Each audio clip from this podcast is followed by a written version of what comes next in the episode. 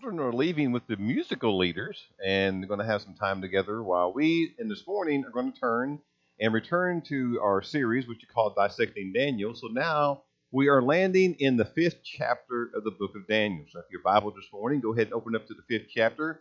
We'll begin our reading in just a moment, and we'll do it in segments like we've been doing because it's a rather long passage. It's 31 verses in its entirety. But before we do any reading, let us consider some very common expressions used in sometimes our everyday language, such as this It's the labor of love. Or you reap what you sow. Maybe we've expressed or something as a two edged sword or a house divided against itself. All these are phrases and well expressions that we use commonly in our lives, and we notice that well, they all really have something in common if we don't reflect on the fact that what they may have in common is they all come from the scripture, from the Bible. As does the one we see today, the handwriting on the wall. Yeah, today in Daniel chapter 5, we continue our examination of Daniel and his friends. We've seen so far in the four previous chapters, Daniel and his friends have all proven to be very faithful, loyal, and committed young men. And God has used them for his glory as well as making the pagan Babylonian world understand there's only one God. Now, before we read the fifth chapter, it's important that we consider that the narrative of Daniel advances many years rather quickly. And you don't see that because we go from the fourth chapter into the fifth chapter. We don't see, because we go from one to the other, an advancement of years and see how sometimes things can advance rather quickly. So this morning to let's put all that perspective of where we left off last week in Daniel chapter 4 and now into the fifth chapter, I give you the words of Dr. David Jeremiah because he helps us here. He says this between the chapter 4 and chapter 5, he said about 70 years have passed since Daniel was taken captive as a teenager. That happened back in chapter 1, obviously. He said more than a quarter of a century has now elapsed since the end of chapter 4. King Nebuchadnezzar, who we've been referring to all this time, is now dead after a reign of 44 years, and Daniel himself is in his early 80s. Consequently, there has been a succession of kings in Babylon. And onto the scene comes Belshazzar, a fellow who was addicted to wine, women, and song. So I put that there for us to realize that we've advanced pretty quickly so far in some previous weeks on the narrative of Daniel. Its continuation seemed of a story, and sometimes the chapter divisions fail to actually let us know how many years can advance in the narrative. And so now, with that comment, we know it's been several years for Daniel being in captivity, and now he's got to the point where he has succession of kings. And now the person we emphasize today, who has to learn another valuable lesson like his father Nebuchadnezzar, is Belshazzar. So stand with me this morning as we do, because we're going to turn to Daniel chapter 5. We're going to start off in segments like we've been doing the previous weeks. We don't read all 31 verses at one time. We'll come and explain some things and go back to the text from time to time. But to get us started, we'll look in the first 12 verses of Daniel chapter 5. And here's what the Lord said Daniel chapter 5, verse 1. King Belshazzar made a great feast for a thousand of his lords, and drank wine in front of the thousand. Belshazzar, when he tasted the wine, commanded that the vessels of gold and of silver that Nebuchadnezzar his father had taken out of the temple in Jerusalem be brought, and the king and his lords, his wives, and his concubines might drink from them. Then they brought in the golden vessels that had been taken out of the temple, the house of God in Jerusalem. And the king and his lords, his wives, and his concubines drank from them. They drank wine and praised the gods of gold and silver, bronze, iron, wood, and stone.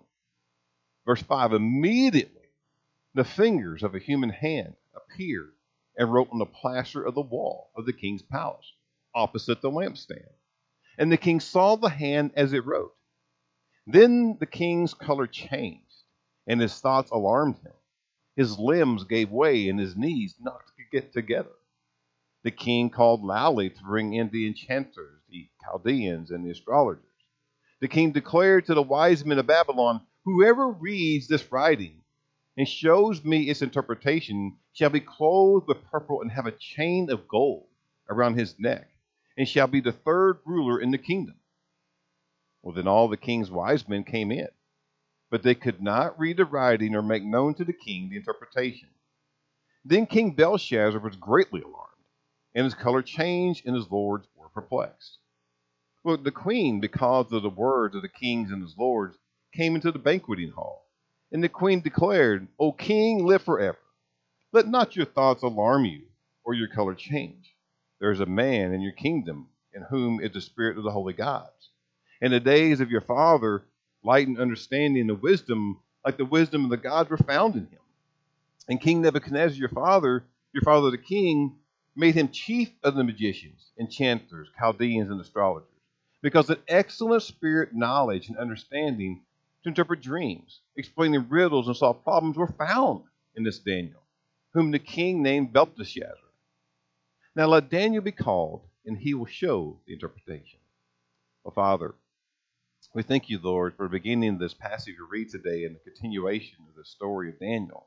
We pray, Lord, today as we continue our dissection of Daniel and get into this word today, and these words and the things we'll find today, we'll see how we can take those words written many, many, many years ago and see, even apply them into our modern lives. So we pray, Lord, the Spirit will now lead and guide and direct us. But the things I say is not what I want to say, but the things that you want all of us as we tune into your word to receive. Let's receive the entirety of it, Lord, and see how this message, this text, can apply to our lives.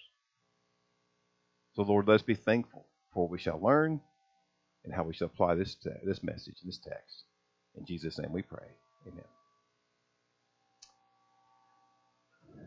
Well, we stop before a lot happens. We stop there because we need to kind of picture the scene as it begins to unfold. I mean, at the height or the climax of Belshazzar, who is now the king of Belshazzar's blasphemous drunkenness and immorality and, and all the party and, and, and, at the height of the revelry, it just all of a sudden came to a stop. It, it suddenly ceased. And then a deathly silence swept over the entire room. So much so that if you've ever been in a situation like that and it's all of a sudden silent unexpectedly, you know you can hear a pin drop. And maybe that's exactly what happened at this moment. I mean, Belshazzar and his guests quickly sobered up, where the fingers of a human hand appeared and began to write a message in words on a wall. Now, the text does an excellent job of conveying this sobering moment for the king and his guest. Verse 6 says, The king's color changed. His thoughts alarmed him. His limbs gave way, and his knees knocked together. I like also how Eugene Peterson in the, the message also conveys the fright that the king experienced. He says, When the king saw a disembodied hand writing away on the wall, he went white as a ghost, scared out of his wits. His legs went limp and his knees knocked. I mean, what a moment. In the, in, in the instant of the, the party, of maybe of all parties, all of a sudden now things change abruptly. He's frightened. He's scared. And we can quickly discern this from the text by the words given to us. So maybe we pause here for a moment and begin to ask ourselves have we ever been this scared? Have we ever been so scared in our life that our knees begin to knock and our color begins to change and our, our, our bodies goes limp? I mean, have ever you been in such a situation where you've been so scared in your life? Now, as we think about that and begin to process that particular moment, recognize this that most of us, if not all of us, have certain fears in life. We have the fear of heights, or we have the fear of spiders and snakes. We have the fear of dogs, the fear of crowds. A lot of people have the fear of public speaking. We have the fear of death. We have the fear of water. We have the fear of sharks. I mean, many, many fears exist. I remember as a child, many years ago, that when my mom asked us, well, Ken probably had to do it sometimes too, but I guess it was more me because I don't know if Ken had that particular fear. Ken, my brother, has no fear. But as we began to have our lives, we lived in Hazleton, and we, we mom and dad built a basement and new rooms on top of the house. And the basement was normally dark. There was a light, but it was normally dark. And the thing about it is, a deep freeze was in the basement. So mom would say, Kurt, I need you to get something out of the deep freeze. We will thaw for supper. Well, that meant I had to go down the steps into the basement. And like I say, it was a light, but it was typically dark. So when she asked me, I would go down the steps cautiously, watching each step as I got down there. And I would even sometimes hit the light. But I was so scared of the dark. I would go over to the freezer, open it up, grab whatever she needed, and run back up the steps as quickly as I could because I was afraid of the dark. And what might be down there in that dark is what I was afraid of. Now, Ken's looked at me thinking, dude, you're really weird. You're my brother. Because he knows that he has no fear, and I do. But we often have a lot of different fears in our life. And, and when we grow up, it begins to seem rather silly that we may have that particular fear. But the thing is, for us at a particular moment in our lives, it was real. So the question we ask ourselves now as we see things happening here in the text is, and recognize you may have a fear, what do you do about your fear? In the text, we're about to find out the king's sobering moment and his reaction. We're going to get to more read in just a little while. But before we do, we ask ourselves, what do you do about the fear in your life? Because it's normally prevalent. Something gives us some sort of fear. And we think about it, we need to recognize that, and maybe even heard it said before, that there's 365 fear nots written in the Word, or be not afraid instances. And if that's so, that would make sure then that we have one fear not for each and every day. And if God deemed it necessary for 365 fear not verses, then obviously we should not have any fear. Which then leads to a first application point for us this morning. It's from Isaiah 41:10. Fear not, for the mighty, powerful, sovereign God is with you. Wherever you go, even when you go down to the basement in the dark, He is still with you. Fear not, for I am with you. Isaiah 41:10 says, Fear not, I am with you. Be not dismayed, for I am your God. I will strengthen you, I will help you, I will uphold you by righteous right hand. That particular verse, of all the fear nots written in Scripture, that particular fear not is perhaps my favorite because it simply tells us and reminds us that God is always with us. And because that is true, we need not fear. But it seems that even with knowing the 365 fear nots are there, and maybe even having a favorite, it still seems that we have a life in which fear can be paralyzing to us. So think about that last week. I began to do some research pertaining to fear. And I found, of course, there are consequences from having a fear to begin to rule in your life. The consequences are things like this we begin to take less risk. We may be indecisive or procrastinating on certain projects. And thirdly, then, if we let fear begin to control our life, it can ultimately dominate your entire life. Again, fear is real for many, many people. And when fear begins to rule, we must find our strength to overcome that particular fear only from God. God is the answer to rid ourselves of fear. To be finished with fear, just put Jesus first. Fear will not defeat you when you have Jesus by your side. Rick Warren says when Christians form a healthy relationship, a healthy relationship with God, and understand His eternal grace and mercy, they'll realize there is no real need for fear. Simply said, let Jesus rule your life and cast away your fear. Let's go back to the text because, because Belshazzar has fear of what's going on. He's trembling.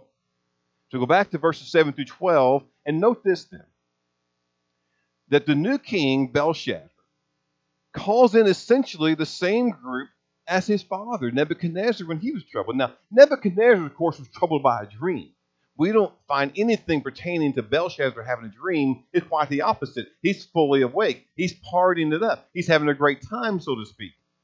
But once again, he proves to call in the same group who is completely worthless.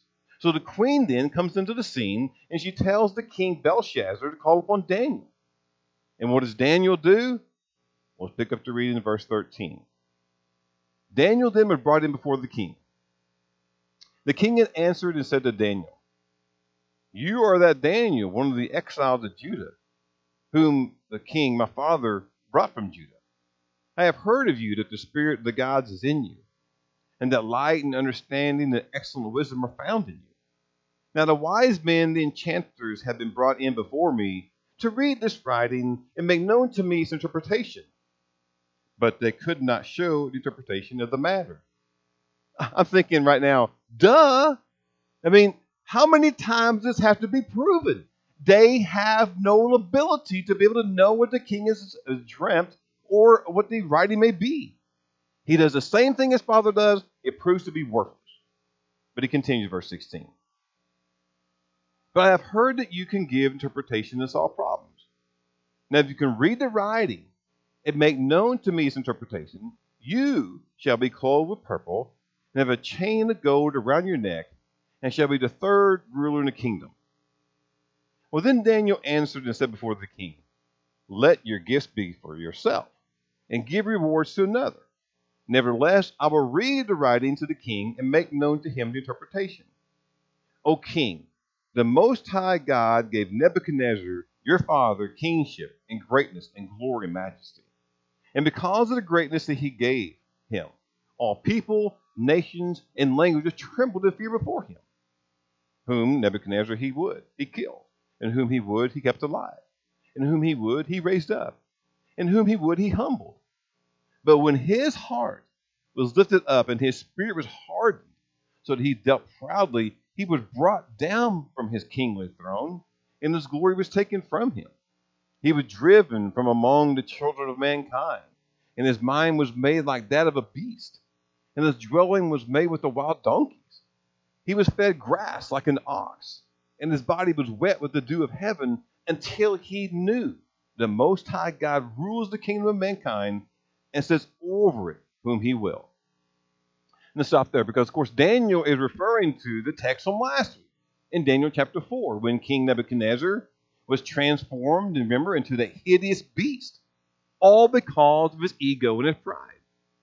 Remember, chapter 4 told us that Nebuchadnezzar had a dream. The dream was of a large, enormous tree, a watcher, and how his beast would be changed into that of a beast's mind, or his mind would be changed into that of a beast. And so Daniel then warned him he needed to become more humble, certainly less prideful. So now here we see, as we continue the narrative, that the apple seems to not far, fall far from the tree. Because Belshazzar, described as his son, has a similar problem. He's very, very prideful, has a huge ego. But in addition to his ego, it seems he's rude and obnoxious. So the combination of having this large ego, rudeness, and obnoxious is even worse than his father Nebuchadnezzar. So then Daniel, having some acknowledgement perhaps of Belshazzar's distasteful character, continues. And he says in verse 22 and you, his son Belshazzar, have not humbled your heart, though you knew all this, referring again to his father. But you have lifted up yourself against the Lord of heaven, and the vessels of his house have been brought in before you, and your lords, and your wives, and your concubines have drunk wine from them. And you praise the gods of silver and gold, of bronze, iron, wood, and stone, which you do not see or hear or know, but the God in whose hand is your breath, and whose all your ways you have not honored. Then from his presence the hand was sent, and this writing inscribed. And this is the writing that was inscribed Mene, mene tekel parsin. This is the interpretation of the matter. Mene. God has numbered the days of your kingdom and brought it to an end. Tekel. You have been weighed in the balances and found wanting. Peres. Your kingdom is divided and given to the Medes and the Persians. Now, perhaps as we go over that particular portion of the text, maybe you can detect in Daniel that he's not holding back. In the previous chapter, he knew what was happening to King Nebuchadnezzar. He could interpret the dreams of the gift given him from God, but he was reluctant to be able to let Nebuchadnezzar know the plight that was before him. But we don't sense that here. What we sense here is that Daniel, perhaps willingly, very willingly, maybe even eagerly, enthusiastically and maybe even happily, explains the writing and its meaning. In fact, the text even tells us that Daniel tells the king, I'm going to tell you, king, the meaning of the writing, but you can keep your gifts. It's like Daniel's ready to let him know what his future beholds. And then he tells them certainly what shall happen. And then the king even still goes ahead as promised and reward him. Verse 29. Then Belshazzar gave the command, and Daniel was clothed with purple. A chain of gold was put around his neck, and a proclamation was made about him that he should be the third ruler in the kingdom. That very night, Belshazzar, the Chaldean king, was killed, and Darius the Mede received the kingdom, being about 62 years old. That's the 31 verses of chapter 5. That's the whole story and account of the writing on the wall. But what does it all mean? How can we look at this particular text and begin to learn a lesson and apply? Well, there's three particular truths and lessons for us to receive this morning. First is this as in every aspect of the book of Daniel, God's sovereignty is emphasized. We keep coming back repeatedly to the theme in the book of Daniel. And it seems that every chapter has a way of making the point. And Daniel 5 was really no exception. The theme, of course, is this that God is in control. He is all knowing, He rules over peoples, nations, and rulers, and God will deliver the faithful who follow Him. Each week we seem to have this theme come back into the equation. In the 31 verses of Daniel chapter 5, we notice how Belshazzar, the new king of Babylon, foolishly challenged God's power. And he found he was no match for the living God. Now think about that for a moment because who is?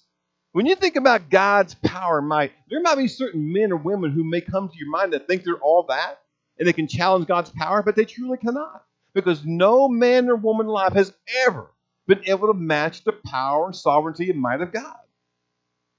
Now, I believe I shared with you before one of the stories that maybe best illustrates, besides Daniel chapter 5. One of my favorite stories in the Bible is 1 Kings 18 when Elijah confronts the prophets of Baal. If you're not familiar with the story, allow me to paraphrase what's happening in that particular chapter of Elijah. Because Elijah is instructed by God to go before King Ahab. Ahab, as the king, is married to the wicked Jezebel. And they together and even demand the other people around him to worship and exalt the fertility god Baal. Further, they are also guilty of seeking out innocent prophets of God and killing them. So then Elijah calls out to Ahab and requests that 450 prophets of Baal come to Mount Carmel. And when they all gather up, he asks them the, the very important question. Elijah asked the 450 prophets, he said, How long will you waver between the two opinions? If the Lord is God, then follow him. But if Baal is God, we didn't follow him. But the people said nothing.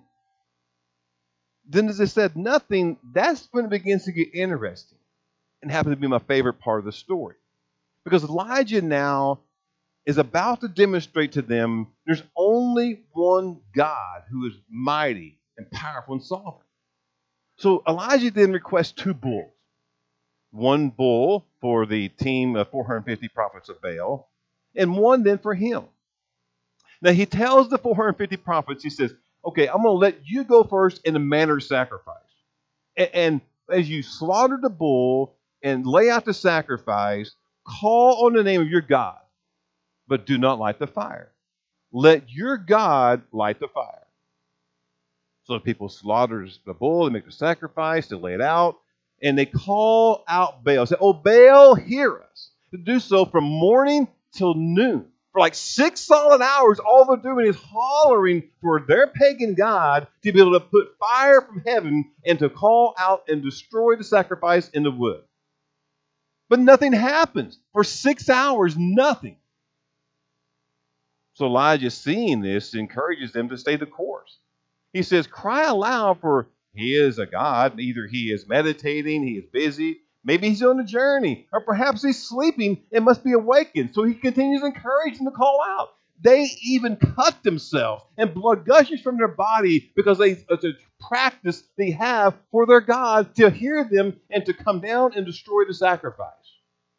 And nothing happens. For hours of this, nothing happens at all. So Elijah then calls them in close because now it's his turn. He prepared the altar, he put wood on it, he got the bull and the pieces for the sacrifice. But then he instructed the people fill four water pots with water and pour it on the sacrifice and on the wood.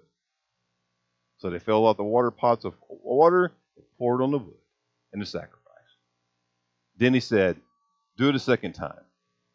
You know what kind of look he probably got when he first of all did it the first time, and now he says the second time. And they went and got more water and poured on the second time. But he said, wait a minute, do it a third time. They went and got more water and poured it on the wood and the sacrifice. Now there's water running everywhere, flooded the sacrifice and the wood. It's completely soaked. Then in verse 36, to pick up the rest of the story, Elijah the prophet came near and said, Lord God of Abraham, Isaac, and Israel, let it be known this day that you are God in Israel, and I am your servant, and I have done all these things at your word. Hear me, O Lord, hear me, that this people may know that you are the Lord God, that you have turned their hearts back to you again. Well, then the fire of the Lord fell and consumed the burnt sacrifice, and the wood and the stones to dust, and it licked up all the water that was in the trench. Now, when all the people saw it, they fell on their faces and they said, The Lord, He is God. The Lord, He is God. That is an incredible story that there's only one God, and He is in control of all things. He alone, our God, the same God as Daniel, the only God, He is mighty, powerful, and sovereign. 1 Kings 18 makes that point and illustration be known as much as it is, or maybe even more than what's happening in Daniel chapter 5. They both tell us that God is sovereign, He is mighty. So the first takeaway we have from Daniel chapter 5 is that God's sovereignty is emphasized once more. Then a second truth that's given to us in Daniel 5, or a second lesson, is that people's sin is often so rampant, listen, so rampant that they bring God's judgment upon themselves. Their sin is so obvious, it's so continuing, it's so rampant that they bring judgment upon themselves. Now, the text today for me clearly illustrates this with Belshazzar. Belshazzar, as you read through the text and the story, you find he was belligerent and belittling to God. In, verse 22, Daniel rightfully tells the king he has not humbled his heart. But he adds in verse 23 You have lifted up yourself, Belshazzar, against the Lord of heaven. At the end of verse 23, he says, The God in whose hand is your breath, and whose are all your ways, you have not honored. That's Belshazzar. He's ugly, he's rude, he's obnoxious. He, he has not humbled his heart in any way. He's drinking from the cups that are sacred. And basically, if you read the story and begin to understand it, it's like God has had enough. Blasphemy now is too much for me to bear. Therefore, he, il- he orchestrates the hand to come upon the wall. And notice what is written. Verse 25 mene, mene tekel parsin. It's only three words. The first repeated for emphasis, perhaps. Verse 26 tells us mene that God has numbered the days of the kingdom of Belshazzar. And basically, it's finished. It's come to an end. Simply, Belshazzar's action has been measured up and they're unacceptable. Verse 27 Tekel, you have been weighed in the balances and found wanting. Belshazzar has not only been not measuring up, but he's also unacceptable in the sight of God. God's sight of God.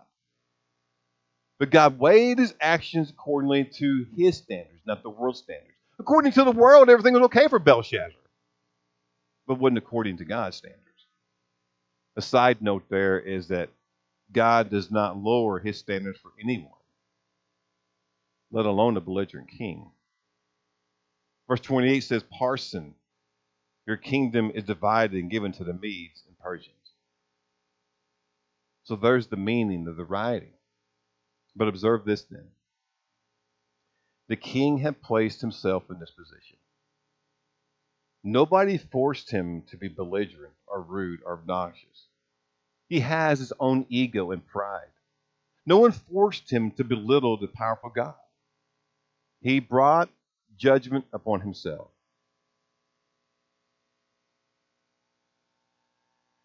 But here's the thing we need to know and make note of for special application. Is it Belshazzar, has he belittled the king? I mean, is he belittled God? Is he belligerent, rude, obnoxious, full of pride? He is not the only one to do this. He's not the Lone Ranger, so to speak. So, unfortunately, human beings, men, women, children today, may go so far in their sin that they bring God's judgment upon themselves. We all are guilty of this. Sometimes we are so continuous and so belligerent into our sin that we bring God's judgment upon ourselves. Now, this story tells us this, but I was thinking through another story that also demonstrates this fact. And it was all the way back to the beginning in Genesis chapter 6. It's an amazing thing to find that God created man in his own image, according to Genesis 127. But then by chapter 6, the Lord was so, chapter 6, verse 6, tells us the Lord was so sorry he had made man on the earth that he was grieved in his heart. He created man in the beginning in his own image. By six chapters later, of course, there's a lot of time, but later on, he is grieved in his heart that he actually made man. I mean, that is so unfathomable. If it were not recorded, I wouldn't even believe it. It's just simply amazing that God would be grieved in his heart for making man. I mean, God is disgusted with his creation it grieves the fact that he made mankind. As I was thinking last week about that, it made me begin to wonder what does God think about mankind today? I mean, does it grieve God dearly when he sees he created the rainbow? Talk about the flood account. He made the rainbow to be a beautiful illustration. He would never flood the earth again. And now it's used as a symbol and sign for LGBTQ. And to go about the entire month is parading it around proudly. Did you know that yesterday, in Owensboro or Evansville, I care less where it was at, on the River City, they said, was this great, enormous parade, that everybody wearing the rainbow colors and being very proud of themselves. I see all that unfold and I ask myself, is God angry and grieved? Is he hurt by his creation and the abuse of things that should be more sacred? I'll just let you be the one to answer.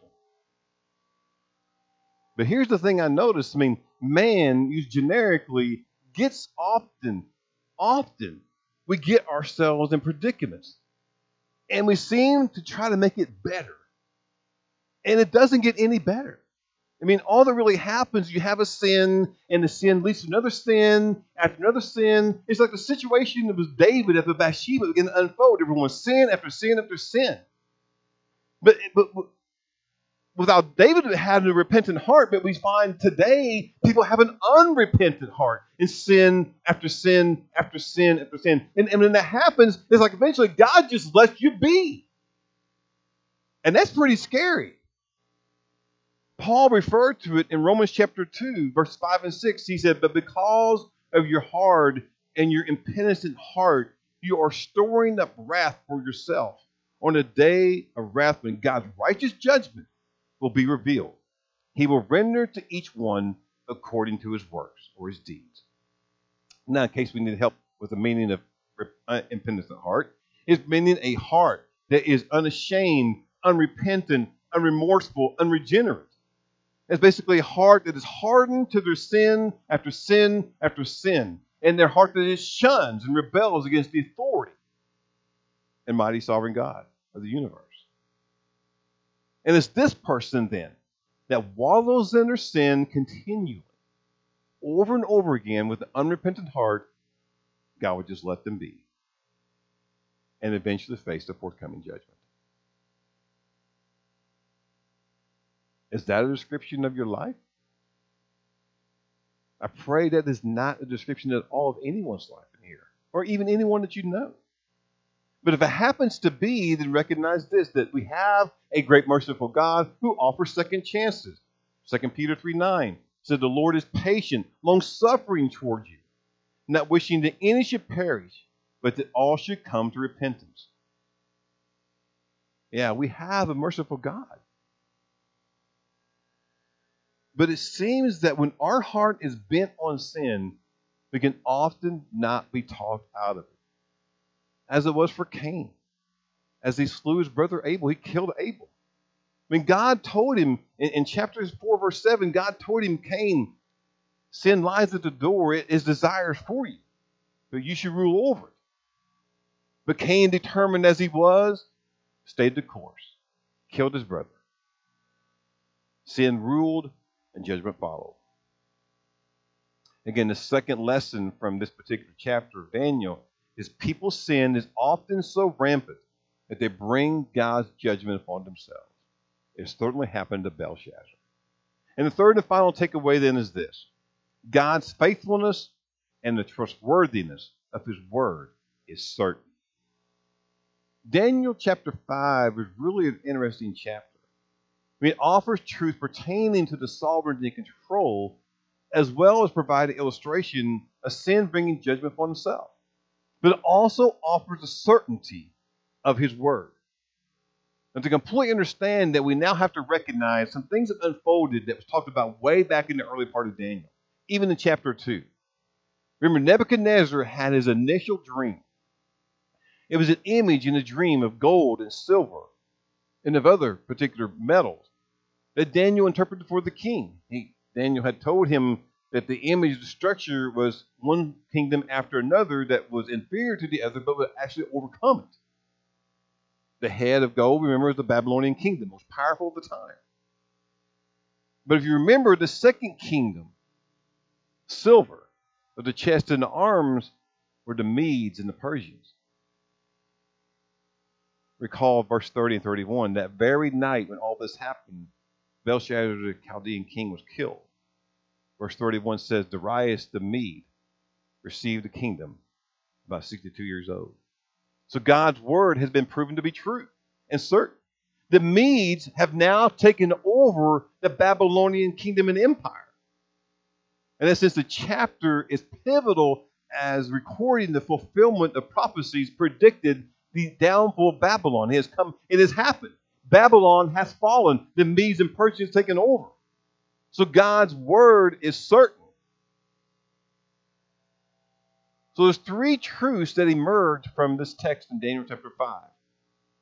Yeah, God is certain, He's sovereign and control. Continued rebellion and blasphemy brings judgment. And again, God's word is true and certain. You can say all those truths that emerge from Daniel chapter 5 is so good you can just take it to the bank because it's certain, it's true, the truth has been known. So the prayer today we should have for ourselves is this Are we somehow allowing God to be not in control? Or somehow not recognizing his sovereignty? Are we being rebellious continually, engaging in sin after sin, inviting judgment upon ourselves? Are we standing upon His word? All those things are certain and true. Allow the Spirit to lead you. Repent of this sin and do not bring judgment upon you. Recognize that God is in control. Be faithful to Him. Father, we thank you for the story of Daniel today and what we learned in the continuation of dissecting this particular book. I pray, Lord, that we be all of us today as we begin to digest what we've heard here today and the word. And we pray, Lord, that you will be with us and help us make the right decision in life, Lord, that we would not be rebellious, that we would recognize the sin, not recognize the sin of others, let us look at self and recognize our sin, Lord. And leave here today with repentance, meaning that we turn away from that sin and leave it behind. Begin to prioritize things and put you first. We recognize, Lord, that you are in control. That's the repetitive thing we've been talking about. But let us truly let you have control. Not just merely say the words, not just do something to try to impress somebody, but to really give you control of our life and to live a life being a willing and servant for you. So, Lord, today we ask during a time of reflection and invitation to speak directly to our heart. We pray, Lord, to lead and guide and direct us. Let your Spirit lead us to respond appropriately here today. In Jesus' name we pray. Amen.